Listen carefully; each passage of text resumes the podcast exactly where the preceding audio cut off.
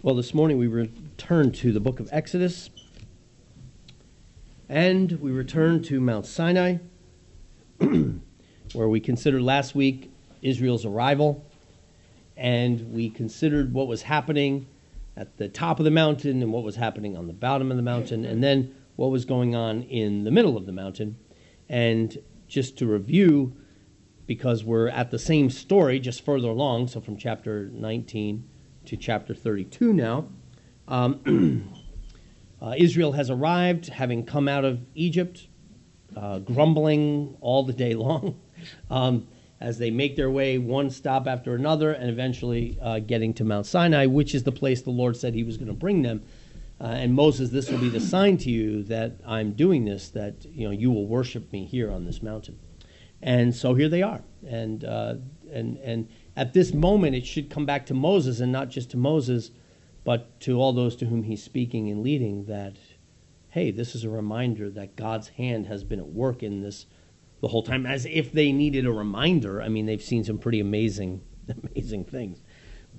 um, but nonetheless, they've come there, and Israel was at the base of the mountain, and God's holy presence uh, condescended to come down atop the mountain that he might meet with his people Israel. Um, and they were instructed don't you dare touch this mountain. This mountain is now holy ground, like the, the, the land around the burning bush when Moses approached and the Lord said, Take off your shoes, this is holy ground. It's, it's holy because God's presence is there, and it represents the presence of God. And so, you know, in this case, take your shoes off. In the case of Mount Sinai, don't you dare come up this mountain, don't you dare touch this mountain. God's presence is off limits. And we commented on the fact that this is one of the consequences. It's, it's one of the um, uh, overlooked consequences, uncomfortable consequences of the fall. Right? We, we, we like to have warm, fuzzy feelings about God, and to think that one of the themes that runs through the Old Testament is you have no access to God is kind of one of the, one of the unpopular themes of the Old Testament, but it's a really obvious theme. And here it's given to us pretty clearly. I mean, God says, Don't you even touch the mountain that I'm on, or you will die. In fact, when they kill you, don't you touch them, because if you touch them, you'll die. So you have to shoot them with an arrow. That's pretty specific instructions about how to how to kill somebody. But that's what's given in Exodus 19, and not just them, but even a horse or you know a, a, a donkey. You know, uh, an oxen touches that mountain, they have to die. It's an uncomfortable reality, but it's the reality. That this is what sin has done. This is the consequence of our sin in Adam, is that now we have no access in and of ourselves to God.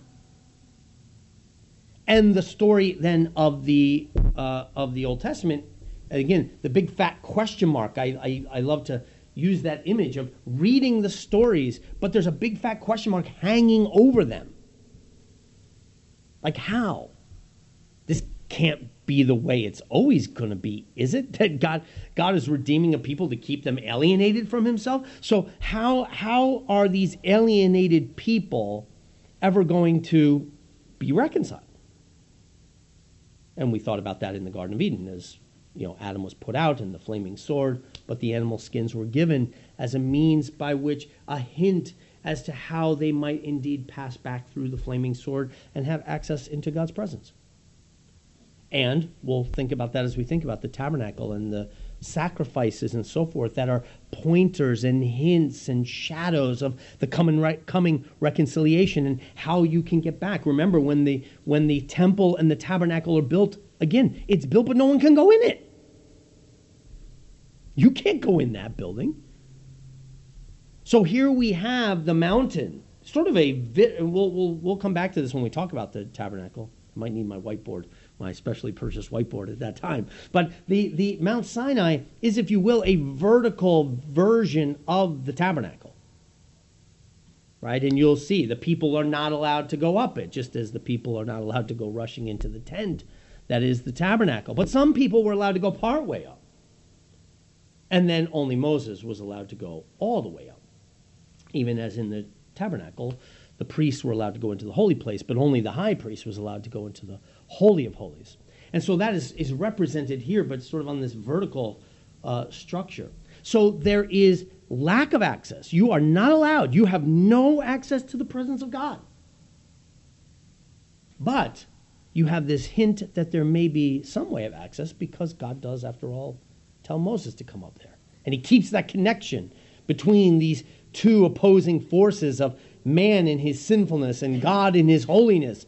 He does give us Moses, by which he lets Moses come up, and I will speak to Moses, and Moses will speak to you, and you will speak to Moses, and Moses will speak to me. And we'll keep this connection, but at the same time maintain this alienation. Now, the promise and the hope is that the day is coming when that separation will be gone, and we've got to try to tease that out. And again, answer this big fat question mark that's hanging over these Old Testament texts. So down at the bottom, we have Israel, and there they are. They've gathered at the base of the mountain. And on the top, we have God in all of his holiness, thundering and lightning and so forth. And then in the middle, we have this connecting point, this hope that alienation is not the final word, that exile is not the final word, that enmity is not the final word, but that there's hope of reconciliation. Okay, so we thought about that in Exodus 19. Now let's jump to Exodus 32 as the text was read to us, and let's follow the same three points as I told you I would last week. And let's just reflect again on the top and the bottom and the middle of the mountain because now we get a little more detail. Now we're able to look into each of these three a little bit more. In chapter 19, we were introduced, yeah, sure. On the top of the mountain, we did have thunder and we had lightning, we had earthquake, we had darkness, we had the sound of a trumpet that made everybody close their ears. It was big time intimidation. And on the bottom of the mountain, we had Israel. But now we get, uh, if you will, a little more picture of the two of them. On top of the mountain is this God, a holy God, that the people have actually, you'll remember, asked Moses, okay, don't ever let that happen again. Please don't let him speak to us, Moses. We, we can't bear this. His holiness is more than we can handle. And they're right. They were right about that. The God on top of this mountain is intimidating, and we reflected last week on the fact that this is again another challenge. Just as the uncomfortable truth and theme of the Old Testament is you don't actually have access to God by yourself. I mean, another uncomfortable theme is God is really holy and really intimidating, really other. Jacob wakes up from his dream at Bethel and he's scared to death I mean, it's like you encounter God, and it's like, I can't believe I escaped. I can't believe I'm, you know, I'm still alive. You know, Isaiah encounters him in Isaiah 6, and he falls on his face as if dead. Uzzah makes the mistake. Uh, let's not call it a mistake, that's too gracious. Uzzah commits the act of rebellion against God by touching the ark as it is jimmying its way out of the back of a trailer, which it should have been carried on poles by you know the Kohathites.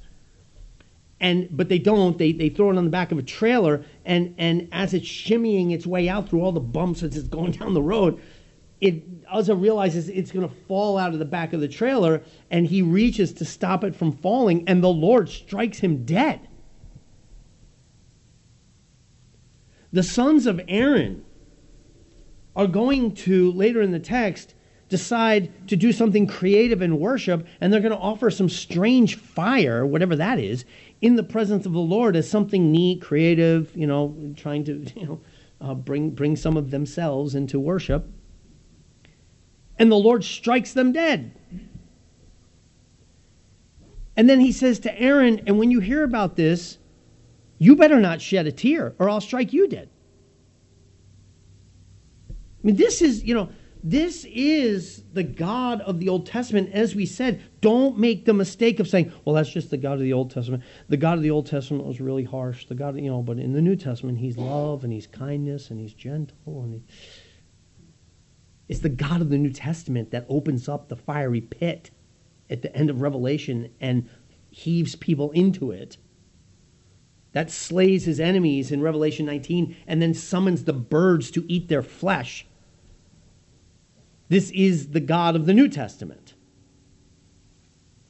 And the God of the Old Testament, by the way, who gets, if you will, the bad rap of being harsh, is the God who has is bearing with these people again and again and again and providing and providing and providing and providing. He's a God of grace. And who, by the way, will provide a sacrificial system for them to deal with their own sins and so forth. Now, there's only one God of the Bible, and harsh is not the right word. Holy is the right word. He's holy. He is a consuming fire. And if you are gasoline and you come into his presence, I hate to break it to you, you are going to combust. Not because the fire's mean, but because the fire's fire. And you are gasoline. And fire consumes gasoline. Holiness consumes sin. Holiness must judge sin. It's not fire being harsh, it's fire being fire. It's what fire does. And God is holy, and He is perfectly righteous. And so there He is on the top of the mountain, thundering before Israel, and they are intimidated indeed. And we would do well to reflect upon that and feel the intimidation and wonder why if in fact we haven't been why have we not been intimidated like this how why do we have have we taken god and and made him uh, uh, docile? Have we domesticated god? Do we worship the god bless america god who nobody's intimidated by? Right? Is that the is that the kind of god that we have now? You know we've taken god and we've reduced him down to a to a uh, uh um, uh, what do you call a not an icon. What, what do you you know at a sports a mascot? Sorry, thank you, icon too. You know, but yeah, an icon of the reality. But uh, you know, nobody's intimidated by a picture. But yeah, mascot. You know, he's sort of a, a religious mascot. That again, nobody's intimidated. We have to ask ourselves these honest and sincere questions, like, oh, do have we encountered the true and holy God? Do we tremble before him. Well, what's he doing on the top of the mountain? Well, we know we've skipped over a large chunk of text because we're not preaching through Exodus, where we are preaching Christ in the Old Testament. And so we're kind of hop skipping and jumping through, taking text and training ourselves to read the Old Testament in such a way that we see Christ and that prepares us for Christ. And in such a way that we can interpret the Old Testament text by taking the lens of Christ and looking back at it to say, oh, I see what's significant in this text. So we've skipped over a lot of text. Well, what has God been doing on the top of the mountain? He's speaking, He's writing, He's giving the law. Right? He is giving to Moses the terms of his covenantal relationship with Israel. We're, you're going to be my people. I'm going to be your God. This is how it's going to work. Okay, here's what life is going to look like. Here's what my expectations are. Now, again, let's remember, just as I said in the giving of the law, where the giving of the law comes in the sequence of events. It is not, here's the terms of agreement, you do this, and then you will be considered my people. Remember how he begins the law in, in, in chapter 20. Hey, Israel, I am the Lord your God who brought you out of Egypt with a mighty hand. Therefore, you shall have no other gods before me.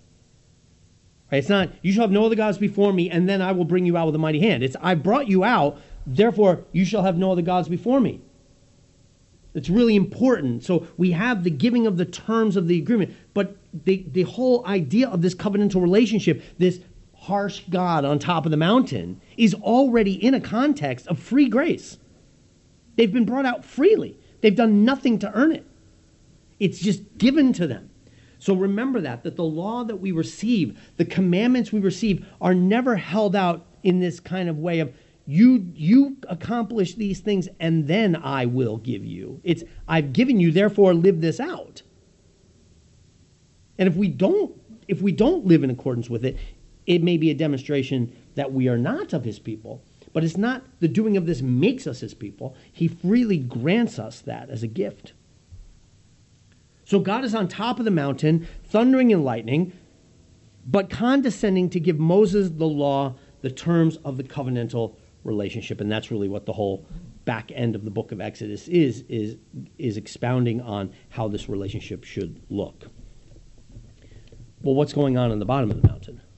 On the top, we have the holy God. What do we have on the bottom of the mountain? Well, we already know what we have thus far. We have a bunch of grumblers who have kind of made their way out here, being blessed by God again and again and again, but who have just left all these breadcrumbs of complaint and grumbling all along the way as they make their way to Sinai. So we know that. We also know that at this point they've they've been compliant, right? They're told not to touch the mountain, so they they build a fence. It's like okay, you know we we concede will not touch the mountain. In fact, we don't even want to speak to God. We'll just let Moses speak to us. So they're basically compliant. We know that perhaps we can say, we looked at last week, they're a little self confident. Or maybe they were just being, they were just speaking in, in, in what were the expected formalities. You know, Moses comes and he, get, he says, hey, listen, so here's how it's going to go down. Um, God's up, you know, God's thundering and lightning up there. And he has called me up to meet with him. So I'm going to go meet with him. Then I'm going to come back and report back to you. And you remember what Israel says. Okay, well, all the Lord says we will do. Now, maybe that's just a, okay, it's a formality. Like, what else are they going to say? You know, like, all right, fine, bring back his word and we'll think about it. I mean, what are they going to say? So they say, fine, Moses, whatever he says, tell him we're in. We'll do whatever you bring back. So, on the one hand, maybe it was just a simple formality, but on the other hand, maybe it was a little overconfident, as we witness in our text, because it doesn't take very long in the story before they're violating basically everything that God had said to Moses uh, in the, in the, in the uh, establishing of this ridiculous golden calf. So now, at the bottom of the mountain in chapter 19, we see this people who we know we are a little su- suspicious about in terms of their fidelity to the Lord. But now in chapter 32, we really start to, the picture comes into focus. Because Moses has now been up there, Moses is up with the Lord for 40 days, and down below, the people are getting restless. And they're dissatisfied with the situation as it is we, you know what? We understood it at the beginning. God's holy. We're not. He's fire. We're gasoline. Okay, we get that. But enough now. Enough. We don't like this situation. We don't like this idea that our God is a God who thunders atop the mountain and who we can't even, you know, we're scared to look at. We have to cover our ears when he speaks. It wasn't this way back in Egypt. In Egypt, they related to their gods. They were really comfortable around their gods. Heck, they had a whole bunch of them. And they were very comfortable around their gods. They, they didn't have to have one guy who was allowed to go speak to them, and then that's it. And so here they, they show real dissatisfaction about this. And they say to Aaron, We're tired of this. We don't like this whole arrangement. And then they say this As for this Moses, this joker, we don't even know what's become of him. He just, he's up there on the mountain doing his thing, man. As for this Moses, this Moses? You mean the guy that the Lord used to confront Pharaoh 10 times? The guy that the Lord used to split the Red Sea? The guy that led you through the Red Sea? The guy who again and again uh, uh, was used by the Lord to provide for you bread and water? The guy who the whole victory against the Amalekites depended upon. If his arms were lifted, you win. If his arms come down, you lose. That Moses you're talking about? The, the, the man that God has used to bring you out? As for this Moses? It's just spoken with such disregard. As for this Moses guy, we don't even know what's become of him. So they turn to Aaron and they say, Make us gods. Make us gods that we can relate to. Make us gods that don't intimidate us. Make us gods that we can be comfortable around, right? They don't want God's intimidating presence and they don't want his exclusive presence that only Moses can go up there. That's ridiculous. So they ask Aaron to make them gods. Now, Aaron, we know he caves here big time. And he gets exposed when Moses comes down. It looks so stupid. You know, it's one of those things that when you're down there, you get caught up in the sin of your neighbors. And after a while, you kind of convince yourself, like, maybe it's not that bad of an idea. like you become so deluded this is being conformed to the pattern of the world right is that you become so deluded that you begin to justify it and you think and all of a sudden you're coming up with these ways and the people are grumbling you're trying to keep them calm anyway and you think well it wouldn't be that bad of an idea. I mean if we just make them now they're saying make us gods but notice aaron doesn't go all the way he doesn't go okay here's a, bu- here's a bunch of gods for you. They ask for gods plural but when he makes the golden calf he goes here's your god now, Aaron is not saying, oh, let's make up another God. He's saying, okay, here's an image of God. This is the God that led you out of Egypt, okay? So he's, he's not giving credit to something that did. He's trying to say, okay, let's make God relatable. He's trying to play the in between, like, all right, maybe we can do this and, and make you comfortable and give you something to look at. And, and, and we can't be up there, but let's make a little icon here and give ourselves a picture to be comfortable around. They want gods, they're, they're way out there. And Aaron's trying to like play both sides. And so he crafts this God, this picture of God, this icon, if you will, and lays it there for the people. they want to encounter God. They want a God they can relate to, a God they can be comfortable with. And we know this because what happens when Aaron places this God and goes, Here, O Israel, is your God, the one that brought you out of Egypt. What do they do? It says they sat down to eat and to drink and they rose up to play. Isn't that what we want? Don't we want a God that we can just sit and party with? That we can rise up and play and we can all be happy? We're so comfortable. This God, this is not intimidating. This golden calf is not intimidating us. We're very comfortable in his presence. They want a God like the other nations. They want a God that they can be comfortable around, that they can easily appease. So that's what's happening on the bottom of the mountain. Israel's sin is now exposed very quickly in the process, actually, in this way. We ought to consider ourselves, frankly, in my opinion, what it looks like to do this in our days. Again, these are cartoonish stories in some sense, real historical stories, but they're caricatures, right? What does it look like for us to do this? I mean, I just think in many ways in our culture, especially with this sexuality and gender stuff that's going on in many of our churches. I mean, the Methodist Church is splitting over this, right? Because the Methodist Church held the ground, held their ground, and said, okay, no, we're not going to budge on the issue of gay marriage and the ordination of homosexuals, right? That we're going to continue to hold the traditional biblical position that homosexuality is a sin, though broken people struggle with it and, and so forth. We all acknowledge that but we're going to hold the biblical view of, of marriage. We're going to hold the biblical view of, of sin and so forth. And a, a, large chunk of the Methodist Church said, no, we reject that. We reject that. We want an affirming God. Right? We want an affirming God. We, we, we believe in a God who does not judge people like that. We're not going to, we're not going to be judgmental. We have to be very careful of this because this is very seductive in our culture. Very easy to go along with the tide of our culture and say, yeah, you know, again, we want a God like the other nations would have. We want a God like all the rest of our secular American neighbors, but I'm sorry, that this is not the God of the Bible. This is not the teaching of the Bible. And it's uncomfortable. Yes, it's uncomfortable. It's hard dealing with sin and, and calling things out as sinful. Forget homosexuality and gender disorders. I mean, there's a, a number of other things that we would call sin. And I don't care what thing it is, it's uncomfortable. It's awful, right? We don't we, we, we hate having to wrestle with sin and call sin out. But it's a reality. This is the God that we worship, is a God who is holy and who calls things sinful and calls us to repent.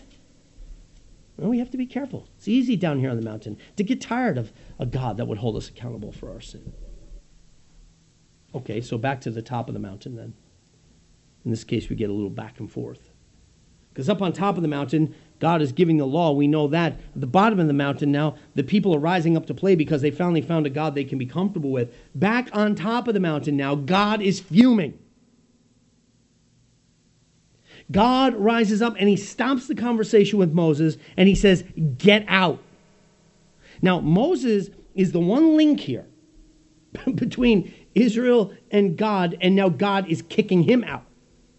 Get out, go away from me.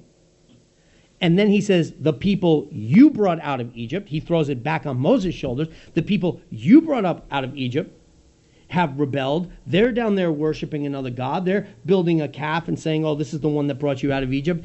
Get out of here that my wrath may burn and I'm going to consume them all. And then he says, But I'll make of you a great nation. Now, I mean, this would be fair. And it would still keep his covenant because Moses is a child of Abraham, so he could still keep his word to Abraham that Abraham's descendants would enter the land by just starting over with Moses. Get out of here. I'm going to consume them all in my wrath. Now, meanwhile, Israel's down there, they're playing. you know, they're, they're dancing, they're eating, they got the music going, they're running around, they're happy as larks.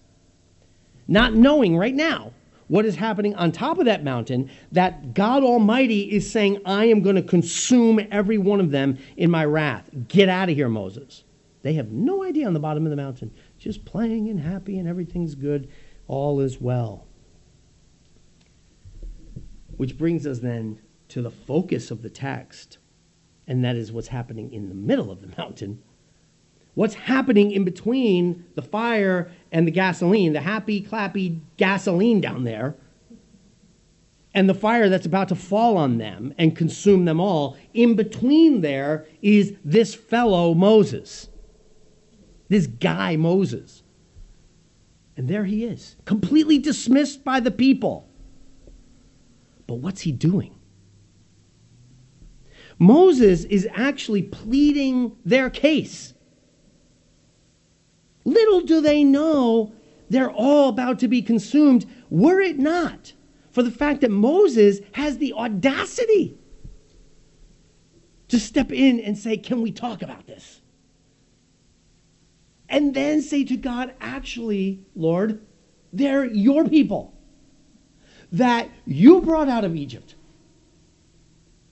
And I'm asking you, turn, turn your fierce anger from them. Why would you give the Egyptians the chance to mock you? Why would you give the Egyptians the chance to say you brought them out there with evil intentions to just consume them in the wilderness? I beg you, turn your wrath from them. And plus, not only that, You've made promises to these people. You have said to Abraham, Isaac, and Jacob that you're going to send their descendants back to this land. And that just, it, it seems to go against the grain that you would just consume them all in one fell swoop out here in the wilderness. It doesn't make sense. Does that sound like your prayer life? This is Moses' prayer, right? It's just that he's doing it face to face. But this is a man who's wrestling with God. This is a man who's engaging God as a priest. And don't forget, you're a kingdom of priests.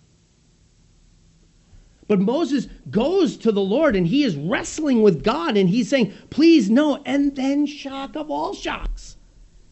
It says, And so God said, Okay, I won't. Moses asked the Lord, and the Lord, out of love for Moses, says, Okay, I won't do it. And he relents and he turns. That is, this mediatorial work, this man in the middle, this fellow Moses, as the priest of the people, persuades God or asks God, and because of God's love for Moses, he answers Moses' petition and does not consume them all in the wilderness. And the people have no idea. They have no idea. It's like, it's like the, the, the little hobbits right? Back in the Shire. What's become of that fellow Frodo? Off on another journey. What the heck is his deal? Without ever knowing that little Frodo is standing at the fiery pits of Mordor delivering all of Middle Earth. And that if Frodo doesn't do what he's got to do, they're all going to perish. The happy little hobbits dancing and having their fireworks and the little parties and their ales, tending to their gardens, have no idea the destruction that's about to rain down on them were it not for this little Frodo, this fellow Frodo, who makes his way to the fiery doors of Mordor. And Israel down below has no idea what their hidden hero is doing on that mountain, up there by himself. He's so exclusive. Such privilege. Only Moses can go no idea what he's dealing with up there in the presence of God's wrath, pleading the case of Israel. Now, to be sure, Moses comes down, he smashes the thing, he unleashes discipline, violent discipline upon many of the people in the camp. He embarrasses Aaron. What the heck are you thinking? Aaron comes up with this stupid, this stupid idea that he threw it in the fire, and out came a, a, a, this animal, this calf. And then Moses says to the people, You guys, you have no idea what's about to fall on you. Now, I'm going to go back up there and see what I can do. But I can't make no promises. Moses goes back up the mountain and right at the very end of the text tries to make atonement for the people. Again, they have no idea what he's doing up there, this fellow Moses. Do you know what he's doing up there? He actually goes back up there and says to them, Look, I get it. God, I, I'm not asking you to dismiss your holiness. I get it. They deserve to die. But if you would take me, take me. If wrath has to be poured out, pour it out on me and save them. They have no idea what's going on in the middle of that mountain. They have no idea who's standing in between and what this fellow Moses is doing for them as he asks to take the judgment. Let me perish and let the people go to the promised land. But that's what he's doing. Now, at the end of the day, we know. The Lord says no to Moses. No, I'm not doing that. No, they'll die. Not because this time the Lord doesn't heed Moses, but because Moses asks for more than he can actually get. Right? At the end of the day, this text is an amazing text because it really does tell us about the hidden hero. The hidden hero of the story is Moses. They, the people down there, can't see what's going on. They don't know how desperately they need him. But he's their champion. But of course, this text leaves us unsatisfied because we know at the end of the day Moses is insufficient. What a hero. What, what an awesome priest. What an awesome leader to say, I'll perish so that my people, these rotten people, can get to where the Lord has promised them to go. But it leaves us with a bad taste because he can't do it. Awesome, but insufficient. Moses can't preserve them. He's an insufficient substitute. I mean, on the big picture, he deserves to die too. He's a picture of a mediator, but he can't be the mediator. He himself deserves to die. It's not a fair trade. God can't pour out his wrath on Moses and go, okay, I'm satisfied. My justice smiles and asks no more. Can't do that because, in the big scale of things, Moses himself is a sinner. So he's wonderful, but he's insufficient. But what this story does for us, of course, is it points us forward, or at least it, it, it, develops in us an appetite and a longing, a recognition of the fact that we need a Moses who is sufficient. That's what the story is telling us. This is the problem with man. You got a bunch of idolaters at the bottom, you got a holy God on the top who's going to come and consume them unless somebody steps in. And yeah, it's Frodo. It's this fellow Jesus. Just as I came here, I was listening to a sermon on John 9, where Jesus heals the blind man with the, um, you know, the spit. And, and the, you know, the Pharisees and so forth are, are, are basically, you know, um, trying the blind man about who did this. And, and they said, well, they know who they know it's Jesus who's claiming to have done this, but they're trying to get out from from this blind man who who this guy is, who who Jesus is. And they use very similar language. Go read it. They use very similar. We don't know who this fellow is. We don't even know where he's come from. Like we don't know his background. Like he's just, you know, oh, a virgin birth. This fellow Jesus. Yeah, he's not that. You look at him; he's not that impressive. The people grumble about him, but it's this guy who is behind the scenes doing the unimaginable thing. I mean, even when you look at the cross, because at the cross, here's the moment, right? Here is the Exodus 32 moment. God, in his fiery wrath, is pouring down the fire of his judgment upon his people, but there is Jesus on the cross in between, absorbing the full weight and fire and flame of that judgment to spare the people. And again, even for our common secular people, all they can see is a Roman execution. They just see this good teacher who got a raw deal. Like so many others, another act of injustice, and a good man goes down. Another Martin Luther King Jr., who died for a great cause and, you know, died before his time was really up. Who knows what could have happened in the last 40 years of his life, if only he had made it. That's all you can see is this fellow Jesus. What you can't see on the cross is him on top of Mount Sinai being the atonement and saying to the Father, Take me, spare them. Even his last words on the cross, Father, forgive them. They don't know what they're doing. But how is the Father supposed to forgive them? How, how does fire ever forgive gasoline? Like, how does it ever do that? There's only one way. Jesus himself says, Forgive them, take me.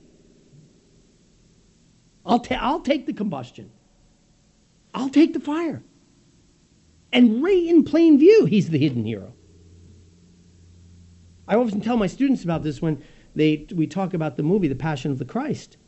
It's like, go ahead and watch it if you, if you can. It's, it's hard, it's hard to endure. But just know this you're not seeing what's going on. You will see a brutal beating, and it will move you to tears. It will make you cringe, it will make you appreciate your Savior. But please understand, that can, it does not, cannot give you a glimpse of what is actually going down. I don't care what the Romans did. I don't care what the Jews did. I don't care what Pontius Pilate does. I don't care what they do to him on that cross. You are not seeing what's really happening, though you are. I mean, I don't deny the, the fact that it's a Roman cross is very important, but, but there's something else going on on top of that mountain that you are not seeing, and it is He is bearing upon Himself the full unmitigated wrath of God in a way Moses never could, but he is doing. Take me, spare them. And so this text drives us forward to that one who will resolve the big question mark. Okay, I mean, let's face it, all these people die in the wilderness. They don't make it to the promised land. That's the point that, that uh, the book of Hebrews says. So again, Moses is insufficient, right? He's a picture, he's a shadow of the true Moses who will stand and quench Mount Sinai's flame. The one who, when we trust in him, justice smiles and asks no more. There's no more fire. All of a sudden now, the doors of access are thrown open right? Because of this one in the middle, through him, the portals are open and we are able to come back into the garden. Because of him, we're able to ascend to the mountain and enter boldly into his throne of grace because this one has borne in himself the fire and the wrath. This is the story that we celebrate. It's interesting that in the next chapter, in chapter 33, Moses will, God will say to Moses, okay, I'm not going to consume them. Fine. I'm not taking you as an atonement. It doesn't work that way. In fact, even here, I'm going to send my angel ahead of you. I'm going to give you everything you wanted, but I'm not going with you. And Moses once again pleads their case. And he says, If you don't go with us, it's not worth going. Then I go, let's take it all back, kill us all right here, and end this thing. You must go with us. And the Lord says, Fine, I'll go with you. Again, demonstrating the fact that it is because of the work of this mediator that you, Israel, are blessed. And then Moses proves himself insufficient again because he says to God, Can I see your glory? And God says, No. If you see my glory, you'll die. So I'll hide you in the cleft of the rock. Rock of ages, cleft for me. I'll hide you in here and I'll pass by you that you, you can kind of bask in the glow, but you can't see me.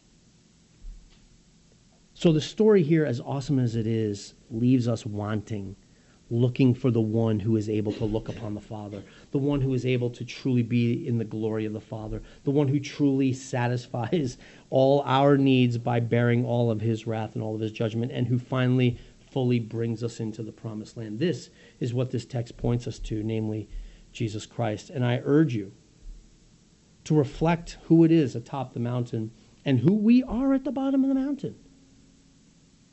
We're those people we're no better. But praise be to God that there is one in the middle of the mountain who secures our peace once and for all by bearing in himself the full wrath that we deserve, so that we truly have forever peace and access to God. Let's pray. Heavenly Father, how we thank you for the work of our greater Moses, who stands in the gap, who perfectly represents us, bearing our sin and bearing the judgment we deserve, but who also perfectly represents you in your holiness, so that in his very being there is reconciliation between God and man. And Father, he is indeed our hidden hero, the one who does for us what we can't even imagine having done for us, the doing for us what so many of our neighbors never even think of uh, needing being done. And yet, there on the cross, he is accomplishing our salvation and securing our peace. Father, help us to put voice to it, to point people to the beauty, to the value, the significance, the worth of our mediator and our Savior, Jesus Christ. It's in his name we pray. Amen.